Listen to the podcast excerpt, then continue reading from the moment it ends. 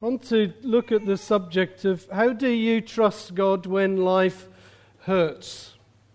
And uh, I think that is a huge question to try and even cover this morning. Uh, Rupert and Fleur, if you'd have passed them in the street, uh, you'd have think, thought they were just a normal couple uh, going about their business. I know probably the people that know them say that's not true because Rupert and Fleur are not normal. Uh, it's debated. But if a person that didn't know them passed them in the streets, they would look uh, just a normal couple. Uh, they are Christians and uh, they have followed um, Jesus as their Lord and of Saviour and yet not everything in their lives was going to plan. Now, you wouldn't have known that if you passed them in the street. You just wouldn't have had a clue as they were winding their way through Tesco's. They had, um, as you know, many of you, they had tried to had, have children and they were unsuccessful for a very long time, many uh, years, in fact. Now, I don't know whether you're aware of this, and I don't know whether you do know what happens when you try and have children and are being unsuccessful. It, these sort of things happen. So, when you're being unsuccessful, all your friends start producing like rabbits. That's what happens. So, uh, and it heightens the, the, the situation. It's interesting that once that when you um, didn't notice babies anywhere, that everywhere you go, you start noticing babies. Babies are everywhere. And people start asking you awkward questions. They start asking you, well, when are you going to start a family then? You know, uh, as if, you know, and that sort of can hit you like a wall, really, because, you know, you, you, you know that you would like to have children, you, and you, you've got you got to answer that very awkward question. Then you happen to be a part of a church, and every now and again, uh, in different settings, the pastor, me mainly, he has um, uh, times when he thinks, let's break through on this in God. So he brings them out into different settings, into leaders' settings, and into prayer meetings and church settings. And he brings them to the front and he prays for them earnestly and he watches them while uh, they weep and sob. And all that it is uh, apparently is just something that just creates an enormous amount of emotion. It did. I know for me, as uh, and Callie and I, often leaving Rupert and Fleur to walk away from that um, was an agony. You ask yourself this question What is wrong with me? What is wrong with us? Why, why does this work for everybody else, but it doesn't work for me? What is wrong with me? And it becomes a very real question to you. And some of that discovery of asking that question means that what you do is that you come to a conclusion and you have to have this conversation, which I'm sure Rupert and Fleur have had this conversation. What if we never have children? What, what if we are like this all our lives? What, what will that now look like? And because of those things, life and living actually hurts. In fact, the longer it goes on, the more it hurts. And we know, don't we? Because we know that this is logical. Rupert and Fleur would know this. Look, having a baby is not the, the be all and end all, and people can be fulfilled and wonderfully fulfilled in, in what they do and, and never have children. The trouble is with that statement, when you hear that statement, that sarcastically you think, well, that's wonderful for them. And you just really want to give them a slap because they are so, sort of so together in it. Why are they together in it when I'm not together in it? They're not all of these feelings are Rupert and Fleur's. I, I haven't asked them to tell me how they uh, felt, but some of them are. But one thing that I knew as their pastor and as their friend that I had a couple in my church that were hurting badly, and I was powerless to do anything about it. To their credit, I never did hear them say a bad word about anybody else's childbearing exploits. Um, they would welcome and enjoyed the company of babies and children. We did have a moment with Fleur uh, once, only one moment. No, we've had loads of moments. When, when uh, somebody that we know together had a baby and the baby was described as unplanned. Do you remember that one? And, uh, and Fleur's view was, you know, how can you think like that? And it's hard, isn't it? They've had an unplanned baby. You know, how dare you say that? And when you get married, which I'm sure they did, well, I know they did. well, I hope you have. if you haven't, you can, you're not eating, clear off. We'll eat it. When you, when you get married, you, you dream. You sit down and you dream. Uh, I don't know whether this is something that Tim and Rachel did. I'm, I'm hoping, as the father in law, that they did. But you sit down and you, you dream, and some of the things that you, you dream about are, are things like where you will live, what you will do together, home building, careers, all of those sort of things come into this. And of course, you have part of the equation is children. You talk about it, you sort of say, Well, I'm hoping you do, young couples that may or may not have just got married. I hope you sort of said, you know, how many children would you like? In fact, we had an incident in our, in our first church where we had to deal with a couple who, who had got married and had never talked about this subject, and she never wanted children, and he wanted five. And we dealt with them in a, uh, in a maturity, because this came out in a blazing row, which Callie and I had to go and try and. But I'm hoping, Rupert and Fleur, that you did talk about this and you did talk about it. And part of it, when you're dreaming these things, are, are amazing things. So, so when you're talking together, you're saying, Yeah, I'd like two, three, four, nineteen, whatever you have, or that sort of children. And you start and talk together about things like first steps, teeth. Sounds strange, isn't it? You know, Teeth. Where will we be when the teeth occurs or one falls out? Or you start, it's amazing what people, adults, talk about, but you start talking about, you start talking about schools. And, and they're even just as a concept. You start talking about universities and all that sort of thing. And then, it, then you change, don't you? And if you've got a girl, you start to think about boyfriends. And if you're a bloke like me, you know, and, and I'm still struggling with it as a, as, a, as a new father in law, you know, that somebody is sleeping with my daughter. It's just very difficult as a dad to get over that. Tim. just it's killing me emotionally. It's not helping. But you do. And of course, it's the same boyfriends, girlfriends, marriage you start to think, blooming heck, you know, you, you, this thing hasn't been born yet, and you're starting to think, aren't you? I've got to pay for this. Start saving now. What's, we've got to think about these things.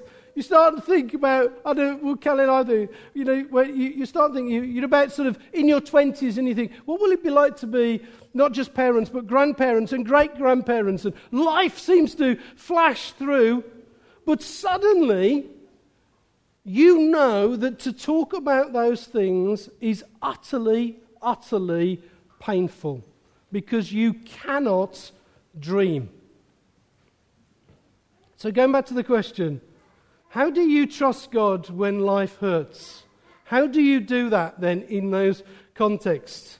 Well, I've just got some short statements that I'm just going to fire out. And some of those short statements have come from your life, your and Fleur's life. Some of them that I've made up, and some of them come out of the Bible. The ones that I've made up have come out of the Bible. But just so that we get things straight. How do you know? Let's try and do some things. Here's the first thing you have to know that, the God, that your God is real. You have to know that your God is real. And that your faith is real. That you're not just sort of being some sort of stupid person hanging on to something that actually, in a person that does not exist and is, who is impotent. And that what you do in these situations is that you ask yourself again and again is God real and is God there? And Rupert and Fleur would have looked at their lives, and what they would have done is that they, they'd have looked at all the other areas apart from this one, and they'd have come to the conclusion that I know God is real and I know God is there because of this, this, that, the other, and the other.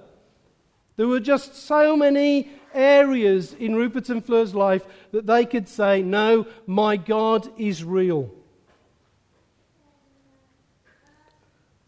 You discover God more powerfully and that He's able to be everything that you need for your life without a baby. That's what you discover. You discover that God is your everything, that a baby is not your everything, that He is your everything.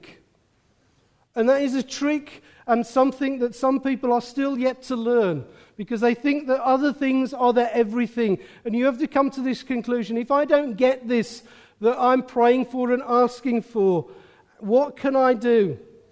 And in these sort of things, you turn to God and you find that God can be your satisfaction. You find that God can be your comfort. You find that He can be your help and your direction, your love and security. And you find that He is enough through every circumstance. And that's what they knew. They, they knew that God could provide this for them with or without a baby. During times when it's tough, you discover God more intimately. And scriptures like, He knows the hairs on my head, don't become something that is stuck on the fridge, but they become reality. Because what you begin to notice is that your feelings are not something that are ignored, but some things that, that are taken right into the very presence of God. And you know that before your God, you can cry and agonize and be yourself before Him and say things that you do not understand because you realize that you begin to know Him more intimately than you've ever known Him before. That He's not a distant God, that He's not an abstract God, that suddenly, because we're walking through this together, you become more intimate with your God. You believe in the sovereign will of God as He works in the ordinary circumstances of our daily lives you begin to see that He actually is wasting nothing in you. And you realize that you are beginning to learn more about your God and more about yourselves than ever you learned before when this trial didn't exist. And all those flaws, Rupert and Fleur, that surface, you can honestly say that they are surfacing because God was teaching you about yourselves and He was teaching you about Himself. You have to look back. And you have to look back and ask yourself these questions What has God said? And those sort of things don't become just an abstract thing again. You lay hold of the promises of God and you cling to them in adversity, even when those times overwhelm you. You have a reassurance no, God has spoken. God has spoken. Therefore, it's fact. And you go back to those things. You lift yourselves above the particular trial and you see God's plans and His ways working things out. And you realize that they are frequently beyond our ability to fathom and understand. We need to learn to trust God when we don't understand. That's what happens. I'm trusting, but I don't understand. You worship God for who He is, not what He gives you. Do you know this is the problem today of the modern church? The modern church has come together because it believes in what it can get from God. And actually, the church needs to learn. I'm talking about the global church here. That that is not what we're about. It's not what he gives you, it's who he is.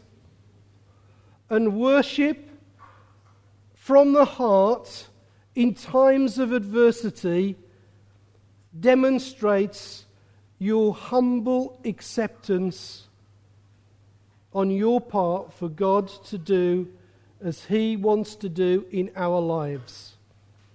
We choose to worship Him for who, who he, he is. Judah's name in the context of Leah, of the story of Leah in the Old Testament, means I will praise Him no matter what. That's your choice. Because God is sovereign, you have to know is He able to answer? You have to answer that question. In your, in your living, in your breathing, you have to say, Is God going to answer my prayer? And you come back to the song that we just sang before, uh, before I spoke, and you come to this conclusion No, I believe that God is faithful. I believe that He can answer. In fact, Psalm 50 tells you that. It says, I will call, on the, on, call upon me in the day of trouble, and I will deliver you and you shall glorify me. See the two things? And you come back to that conclusion. No, the God in whom I worship is able to answer me. He is able. He's able to do immeasurably more than we can ask or imagine. This is not a problem for him. We as people choose in trials not to be miserable, grumpy people and angry and bitter and twisted. And that is the way that we can do. We can allow things that come in our lives to distort us and we become bitter and twisted. The counteract of that is that we are thankful. And we're thankful for what we see around us. We look at the the mountains. We don't look at what we haven't got, we look at what's around. We look at a mountain and a cloud and a star and the sun and the moon, and we applaud our wonderful God in the context of what we're going through. We become not people of bitterness, but people of thankfulness in adversity. We choose to be thankful. And Rupert and Fleur, I believe, did do that. We're thankful whether the cupboard's full or whether the cupboard is empty. God's still God. And there's so much that we can be thankful for. And if you are not thankful, as you two know, it just changes you. It changes your heart. God's wisdom and his power is displayed even more and brings greater glory to Him when He just doesn't give us the shopping list that we require. Please give me this and that and the other, the other. Thank you. Because suddenly, when you've been through a trial, when you've been through adversity, and when you've been through years of prayer, and when you've been through years of questioning, boy, when the answer comes, you just don't believe it, do you, Rupert Leslie? She's the truth. Can this be happening? Is their response to this. And suddenly, suddenly, everything gets put into perspective. Because if we just live where we go, yeah, Lord, I, would like this, yeah, and then God goes, yeah, yeah, give it them, and yeah, give, give, yeah, I'd like this, yeah, okay, give you that, yeah, like that, yeah, give them that. What sort of people are we going to be? What sort of people is that? But actually, suddenly, through all this calamity and all this tears and all this agony, boom, Judah appears. And you should have been and heard Denzel on the day that we announced that Rupert and Fleur were pregnant. Well, Rupert wasn't, but Fleur was. I mean, I mean how, Denzel, excuse me asking this, how, how, how old are you? I have to count up. Between, uh, between.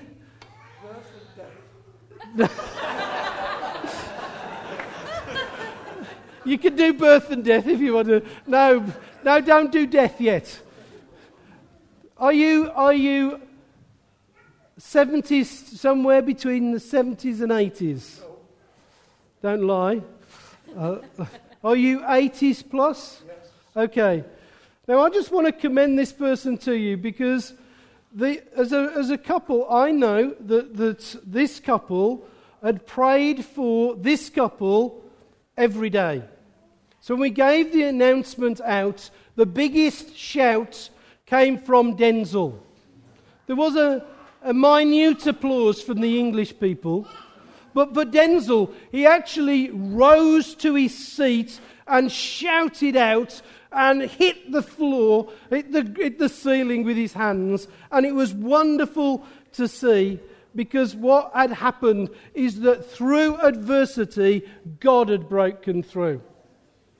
It just makes it all seem so much more wonderful. The other thing that we have to come to a conclusion is we simply cannot search out the reasons behind his decisions. And you're never going to do that, Rupert. You're never going to know why. And the reason that is just simple He's God. You're not. And he had a reason why Judah would be born like he is and when he was. And that's the wonder of it. He's in charge, he's God. Just wonder. We're nearly at the end. Sometimes, you know, even with that, you have to say this question God, I just don't understand, but I will trust you.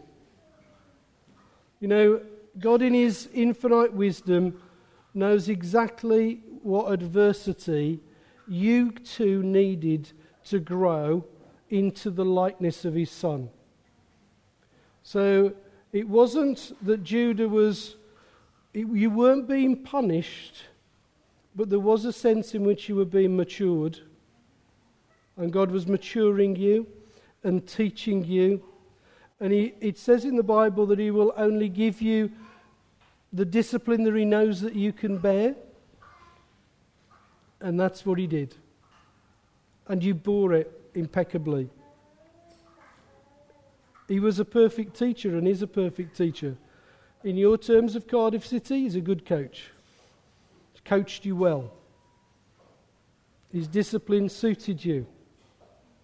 He never crushes you, and he didn't.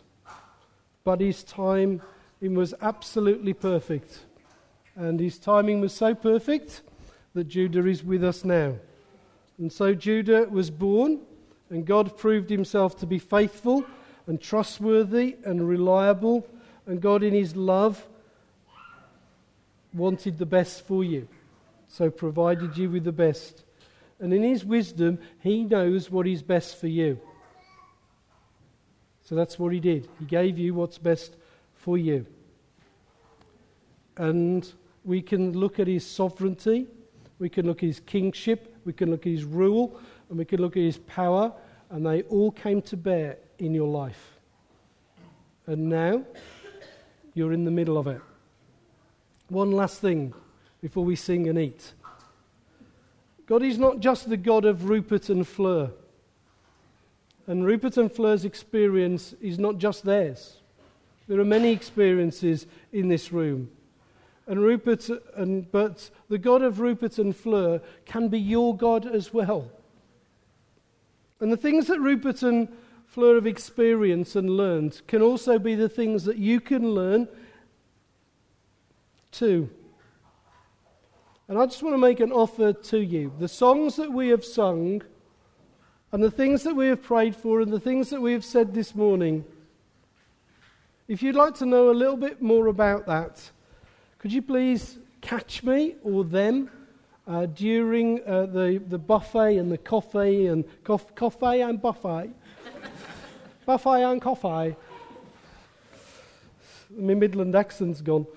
It's quite, because I'd like to share that with you. I'd like to say this to you that this God who Rupert and Fleur knows as real can be real for you also. And the story that they have in the context of this journey can be your story and your context. Don't go away from this point saying, It was great that we came to Rupert and Fleur's dedication of Judah. Go away saying, I heard so much about the faithfulness of God. I met with him that day. And I believe that actually Rupert and Fleur would be extremely glad uh, with that. God is faithful, and he can be faithful to you also. God is real, He can be real to you also. God can be known, you can know Him too. Why not choose to know Him uh, this morning rather than any other time in your life? This is the day that you should know that the God of Rupert and Fleurs can be yours. We're going to sing our final song, and then I'll give you some instructions about eating.